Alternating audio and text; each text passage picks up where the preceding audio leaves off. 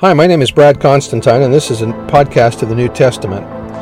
I'll be using as the text the King James Version along with the Joseph Smith translation. Although this is not an official recording of the Church of Jesus Christ of Latter day Saints, every effort's been made to be as doctrinally accurate as possible. I'll also be using quotes from general authorities of the Church, the apostles and prophets, and BYU professors and others, and uh, every word out of the scriptures themselves. So if you're ready for a really detailed analysis of the New Testament, you've come to the right place. Welcome. Hi there, welcome back. This is going to be for Romans chapter 10.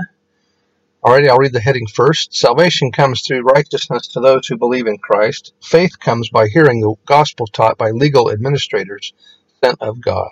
Alright. Verse 1 Brethren, my heart's desire and prayer to God for Israel is that they might be saved, for I bear them record that they have a zeal of God, but not according to knowledge. For they, being ignorant of God's righteousness, and going about to establish their own righteousness, have not submitted themselves unto the righteousness of God. For Christ is the end of the law for righteousness to every one that believeth. For Moses describeth the righteousness which is of the law, that the man which doeth those things shall live by them.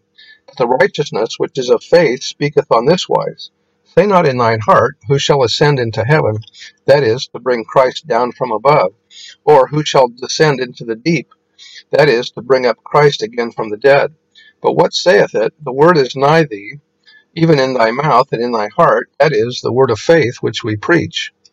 That if thou shalt confess with thy mouth the Lord Jesus, and shalt believe in thine heart that God hath raised him from the dead, thou shalt be saved.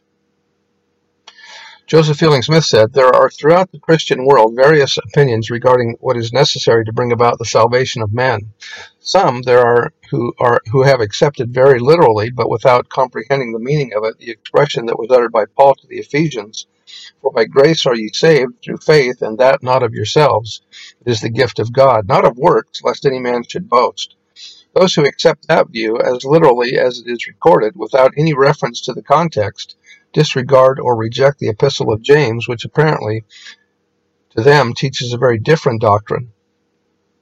For James says this Yea, a man may say, Thou hast faith, and I have works. Show me thy faith without thy works, and I will show thee my faith by my works. Thou believest that there is one God, thou doest well. The devils also believe and tremble. But wilt thou know, O vain man, that faith without works is dead? So the controversy has been going on since the days of the Reformation, if not before in regard to these scriptures. Some men contending for the doctrine of James and some for the doctrine of Paul, both misunderstanding what Paul has, has written and what James has written. For in reality, there is no conflict. The world is full of good, honest people who believe that all that is necessary for one to do in order to be saved is to confess the name of Jesus Christ with their lips. Professed minister of the gospel once told me that if the entire Bible were lost, with the exception of one passage, that one verse would be enough to save the world. It is as follows If thou shalt confess with thy mouth the Lord Jesus, and shalt confess in thy, and believe in thine heart that God hath raised him from the dead, thou shalt be saved. Now, of course, this is a very extreme view. It would not be enough to save the world for the very good reason that the Lord has said unto us that we are to live by every word that proceedeth forth from the mouth of God, and we are, as I have read to you, under the necessity of keeping his commandments. I desire to point out there, wherein there is no conflict whatever in the teachings of these two apostles of old. Paul taught the doctrine that was taught by James, and James was in full accord with the doctrine that was taught by Paul. The fact being that they were approaching the subject from different angles. Paul was dealing with the class of people who believed that a man could not be saved unless he subscribed to the law of Moses, that a man was under the necessity, more or less, of saving himself, and who denied the full power of the atonement of Jesus Christ. James, on the other hand, was defending the necessity of works, counteracting the idea which prevailed among others who professed faith in Christ. That if they had faith, it was all sufficient. Therefore, they approached the subject from different viewpoints, and each of them taught the truth.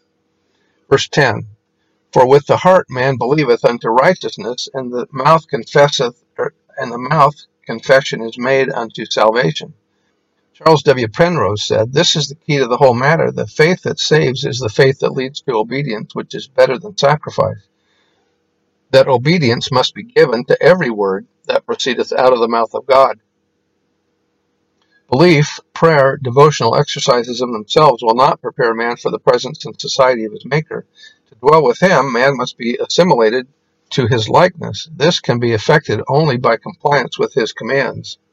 Verse 11 For the scripture saith, Whosoever believeth on him shall not be ashamed. For there is no difference between the Jew and the Greek, for the same Lord over all is rich unto all that call upon him. For whosoever shall call upon the name of the Lord shall be saved.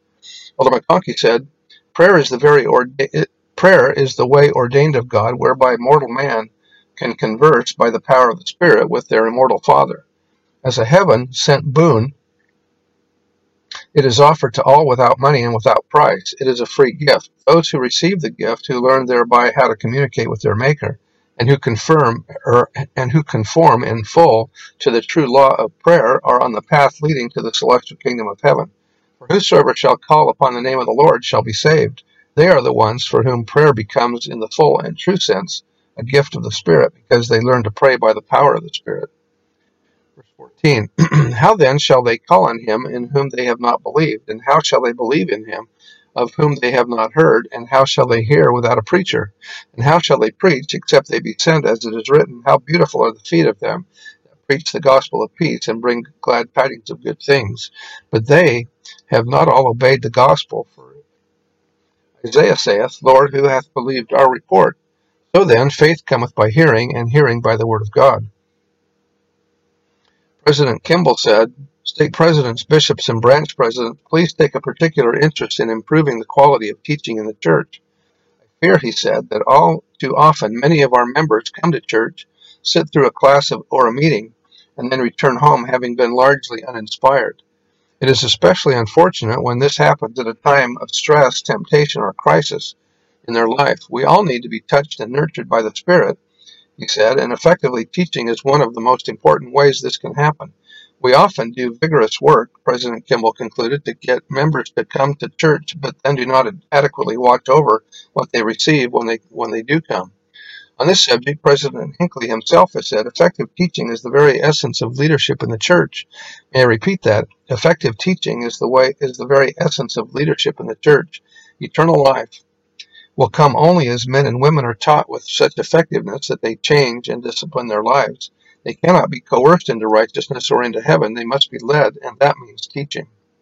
Verse 18 But I say, have ye not heard? Yes, verily, their sound went into all the earth, and their words into the ends of the world.